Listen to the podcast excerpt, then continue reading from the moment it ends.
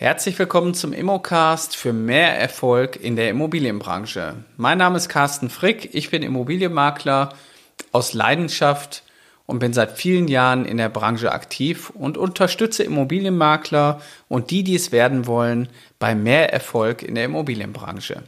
Mein heutiges Thema Denkmalschutz. Als Immobilienmakler musst du dich mit dem Thema Denkmalschutz Abschreibung und Steuern auch mal auseinandergesetzt haben, um deine Kunden optimal beraten zu können. Und da will ich heute in dieser Folge ein bisschen tiefer drauf eingehen, weil ich habe einfach festgestellt, dass viele sich mit dem Thema erst dann auseinandersetzen, wenn sie irgendwann mal eine denkmalgeschützte Immobilie verkaufen sollen. So, was bedeutet das? Also als Kapitalanleger oder auch als Investor oder auch als Eigentümer einer denkmalgeschützten Immobilie gibt es viele Vorteile, aber auch viele Verpflichtungen. Und da ist natürlich, bist du als Immobilienmakler auch sehr gefragt, weil du natürlich auch ein Stück weit der Berater bist, der so als Brücke zwischen Denkmalbehörde und auch zwischen dem Interessenten und dem Verkäufer steht, wo du am Ende des Tages dich auch ein Stück weit äh, für einsetzen musst. So. Was bedeutet das alles? Also erstmal generell Baudenkmäler die unter Denkmalschutz stehen, bieten deinem Käufer einfach gute Ausgangsmöglichkeiten. So, es gibt bei Baudenkmälern, also wenn du eine denkmalgeschützte Immobilie verkaufst, eine Denkmal-AFA. Jetzt müssen wir erstmal die Begrifflichkeiten klären. Für die da draußen, die sich mit dem Thema ähm, Steuern auch noch nicht so stark auseinandergesetzt haben. AFA ist eine Abschreibung, die man bei Immobilien in der Regel macht. Ähm, da unterscheidet man noch so ein bisschen, wenn man eine Immobilie hat, die vor 1925 äh, äh, gebaut wurde, dann kann man äh, regulär 2,5 Prozent pro Jahr abschreiben von dieser Immobilie. So könnte man 40 Jahre lang den Gebäudewert der Immobilie abschreiben. Ja, Gebäudewert. Also nehmen wir jetzt mal ein Beispiel du verkaufst eine Immobilie für 500.000 Euro, dann äh, muss für die steuerliche Betrachtung fürs Finanzamt muss der Gebäude und der Grundstückswert getrennt werden. In der Regel geht das Finanzamt her oder auch der Steuerberater und berechnet den Grundstückswert laut den Bodenrichtwerten, die dort ortsüblich sind und äh, zieht den dann eben aus dem Kaufpreis raus. Man sagt ja auch, Grund und Boden verfällt nicht dass die Immobilie selber, die oberhalb der Erdoberfläche steht, ist ein Verbrauchsgut, die sich selber auch verbraucht, aber das Finanzamt und auch die Wertermittlung sagt halt, Grund und Boden verfällt nicht. Deswegen wird hier erstmal aus steuerlicher Betrachtung der Gebäudewert herausgenommen. Nehmen wir in unserem Beispiel von 500.000, bleiben wir mal dabei Hätten wir ein Gebäude oder einen äh, Grundstückswert von 200.000, würden noch 300.000 als Restwert fürs Gebäude bleiben und diese 300.000 könnte man dann über 40 Jahre lang abschreiben. Wenn deine Immobilie nach 1925 gebaut ist, was in vielen Fällen äh, der Fall ist, dann äh, äh, gilt die reguläre Abschreibung von 2% und dann schreibt man die Immobilie nicht über 40 Jahre, sondern über 50 Jahre ab. So, das muss man erstmal wissen. Ähm, aber diese Abschreibung, die gilt auch nur dann, wenn du die Immobilie fremdvermietest. Das heißt, für jeden, für jeden, der die Immobilie eigennutzt, der hat eigentlich von dieser Abschreibung keinen Vorteil, sondern äh, man sagt ja auch so schön, die eigengenutzte Immobilie ist meistens die teuerste, die man im Leben kauft. So, wie geht das jetzt mit dieser Denkmal-AFA? Bei dieser äh, Denkmal-AFA sieht es äh, ein bisschen anders aus. Dort äh, gibt es besonders hohe Abschreibungsmöglichkeiten auf die ähm, aufgewendeten Kosten. Und die äh, sieht erstmal wie folgt aus. Man kann halt die ersten acht Jahre neun Prozent der Kosten abschreiben und dann die nächsten weiteren vier Jahre kann man sieben Prozent der Kosten abschreiben. Das heißt, man hat dann über einen Zeitraum von zwölf Jahren 99 Prozent der Kosten abgeschrieben. Und das ist natürlich schon mal immens. Man muss dazu sagen, diese, ähm, die, diesen Weg, den ich jetzt gerade beschrieben habe, der funktioniert erstmal nur bei vermieteten Immobilien. Ähm, also man hat acht Jahre die 9%, vier Jahre die 7%, aber diese Denkmal-AFA, die gibt es auch für eigengenutzte Immobilien. Das heißt, hier kann der, ähm, der Eigentümer zehn Jahre lang 9% der aufgewendeten Kosten auf sein Einkommen anrechnen lassen, sprich mit seinem, ich sag mal, abschreiben mit seinem Einkommen, weil er hat ja keine Mieteinnahmen, weil er die Immobilie ja selber nutzt und da muss er das ja irgendwo gegenrechnen. Und das ist natürlich schon, sage ich mal, wiederum interessant. Ich nehme jetzt mal wieder ein einfaches Rechenbeispiel. Du kaufst dir jetzt, also dein Kunde oder du selber kaufst dir ein denkmalgeschütztes Haus und äh, sanierst das denkmalgeschützte Haus mit 100.000 Euro. Und dann könntest du quasi von den 100.000 Euro 9% pro Jahr, 10 Jahre lang, also in dem Fall 9.000 Euro, jedes Jahr von deinen steuerlichen ähm, Aufwendungen, die du hast, abziehen lassen. Und das ist natürlich schon eine Menge, wenn man das mal gegenrechnet. So, ähm, man muss aber auch hier wissen, die Denkmal-AFA, ähm, worauf bezieht sich jetzt die Abschreibung? Die bezieht sich halt nie auf den gesamten Kaufpreis. Also auch hier wird unterschieden, der ähm, Grundstückswert und auch der Gebäudewert, die werden auseinander dividiert wie bei der normalen AFA. Und somit ähm, zieht man erstmal den Grundstückswert hier raus und ähm, äh, muss dann eben gucken, von was redet man denn eigentlich. Und ich habe selber in meinem Leben schon einige denkmalgeschützte Häuser verkauft und stand nämlich dann genau vor der gleichen Herausforderung, wie vielleicht ihr irgendwann stehen werdet dass ich mich erstmal dann mit dem Thema auseinandergesetzt habe und überlegt habe, okay, ähm, wie muss ich denn damit jetzt eigentlich umgehen als Immobilienmakler? Und der erste Schritt ist eigentlich erstmal Kontakt mit dem äh, Denkmalamt aufzunehmen und erstmal zu klären, ähm, ja, was haben wir denn überhaupt für ein Denkmal? Also welcher Denkmalschutz besteht denn hier? Weil vielerorts ist es halt so, dass der Denkmalschutz auf gewisse Gebäudeteile oder eben die Gebäudehülle nur besteht.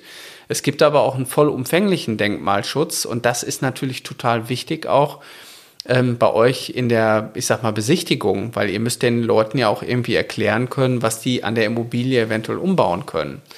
Und wenn ihr jetzt eine denkmalgeschützte Fassade habt, dann ist schon klar, dass das Bild der Fassade ähm, auch nach der Renovierung so erhalten sein muss und bleiben soll.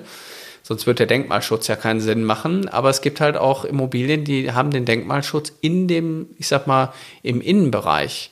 Und somit äh, sind die gestalterischen Möglichkeiten für viele natürlich, ähm, ja, ich sag mal, einfach eingeschränkt. Man kann halt keine Wände wegreißen und das Gebäude in Gänze umbauen. Und das muss man hier natürlich auch wissen. So, ähm, bei der Förderung von äh, denkmalgeschützten Immobilien ist erstmal wichtig zu beachten, es gibt keine Doppelförderung. Das bedeutet, ähm, jetzt, wir haben ja schon jetzt besprochen, ähm, man muss erstmal genau schauen, worauf bezieht sich der Denkmalschutz. Und diese Denkmal-AFA, die gibt's auch nur auf die Aufwendung für den Denkmalschutz. Das bedeutet, wenn ihr jetzt ähm, als Beispiel eine denkmalgeschützte Immobilie kauft ähm, und die erwerbt ihr für 100.000 Euro. Ihr habt aber ungefähr 200.000 Euro, die ihr da noch reinstecken müsst, damit die Immobilie erstmal wieder bewohnbar wird dann guckt man genau hin. Ähm, naja, also es sind nur die Sachen auch in der Förderung, die letztendlich äh, zum Gebäude gehören. In dem Fall für den Sanierungsaufwand wären die Bäder oder auch die Toiletten, die Heizung, das sind alles relevante Förderthemen, aber ihr kriegt zum Beispiel nicht, wenn ihr in den 200.000 Euro noch eine Garage mitgeplant habt, die gebaut werden soll oder eben der Garten neu angelegt werden soll, das sind halt Themen, die nicht in diese Denkmal-AFA mit reinlaufen. Das muss man sich äh, schon, ich sag mal, in Teilen so ein bisschen genauer ausrechnen, wenn es jetzt für den einen oder anderen um den steuerlichen Aspekt geht, den man eventuell auch mit in die Beratung mit reinnimmt äh, und äh, auch in die Besichtigung mit reinnehmen möchte. Ja, für wen ist dieses Thema Denkmalschutz eigentlich total interessant? Ähm, erstmal für alle, die natürlich eine Immobilie erwerben wollen als Kapitalanlage und die auch fremdvermieten wollen. Weil dann kann man hier mit der ähm, mit dem Beispiel ähm, rechnen 8 mal 9 und 4 mal 7 Prozent. Ähm, allerdings ähm, ist dieses Konstrukt natürlich auch total interessant für Menschen, die ein gutes Einkommen haben, also die gut verdienen, weil die könnten zum Beispiel von ihrem Einkommen Teile davon eben unversteuert bekommen. Äh, in dem Beispiel, was ich genannt hatte, wo man eben zehn Jahre lang diese 9% abschreiben kann. Und das ist natürlich schon äußerst interessant, aber das hängt halt auch immer vom Einzelfall ab. Äh, vor nicht allzu langer Zeit habe ich selber und auch meine Mitarbeiter äh, zwei Eigentumswohnungen verkauft in einer alten Schnapsbrennerei in einer Nachbarstadt von uns. Da war auch ein denkmalgeschütztes Gebäude und das wurde dann später aufgeteilt in Eigentumswohnungen. Und so einen Denkmalschutz und auch so eine Abschreibung gibt's halt auch für Eigentümergemeinschaften. Und dann wird natürlich geguckt, wie hoch ist die abzuschreibende Summe und dann wird es auf die Eigentümer umgelegt.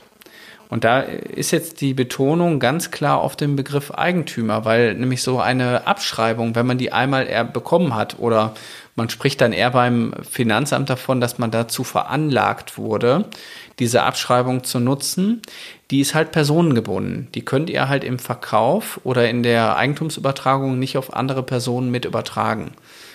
Nehmen wir mal das Beispiel von dem Eigenheim, was wir gerade hatten. Ihr kauft eine Immobilie, macht die richtig schön, habt eine tolle Abschreibung und dann ist nach zwei Jahren eventuell die Ehe vor dem Aus und ihr müsst die Immobilie wieder verkaufen. Dann könnt ihr nicht im Verkaufsargument sagen, ja, aber Sie können hier die Steuerersparnis, die ich hatte, die können Sie mit übernehmen, weil das macht das Finanzamt halt nicht mit an der Stelle. So, das ähm, war jetzt mal in einfachen Worten so ein bisschen über das Thema Abschreibung, AFA, Denkmal AFA gesprochen. Ähm, ich möchte natürlich auch dazu sagen, das ist hier keine Steuerberatung, das ist einfach nur fachlich äh, das wiedergegeben für euch, damit ihr auch mal einen Überblick bekommt, äh, auf welche Themen man eigentlich so achten muss, gerade was die Beratung angeht. Und ähm, da muss man sich natürlich auch im Einzelfall ein bisschen tiefer reinarbeiten, wie zum Beispiel auch äh, bei Erbpachtgeschichten, was sicherlich äh, auch noch mal in einer anderen Folge hier zum Tragen kommt. So, wenn ihr aber noch tieferes Wissen haben wollt, was das Thema Immobilienmakler-Ausbildung angeht, dann biete ich ähm, ab dem 1.9. wieder eine neue Ausbildungsrunde an. Wir werden in einem kleinen, aber feinen Team sehr intensiv drei Monate lang berufsbegleitend dich zum Immobilienmakler ausbilden, so dass du dir dein eigenes Immobilienbusiness aufbauen kannst und quasi deinem Traum nachgehen kannst, nämlich Immobilien zu verkaufen und damit in Zukunft dein Geld verdienst. Ich habe diese Ausbildung speziell entwickelt halt für Menschen, die in die Immobilienbranche einsteigen wollen und ich habe in der Ausbildung extrem viel Praxiswissen reingepackt und auch ganz viele Beispiele, Videos reingepackt, die dich letztendlich dahin bringen, dass du am Ende erfolgreich dein Business starten kannst.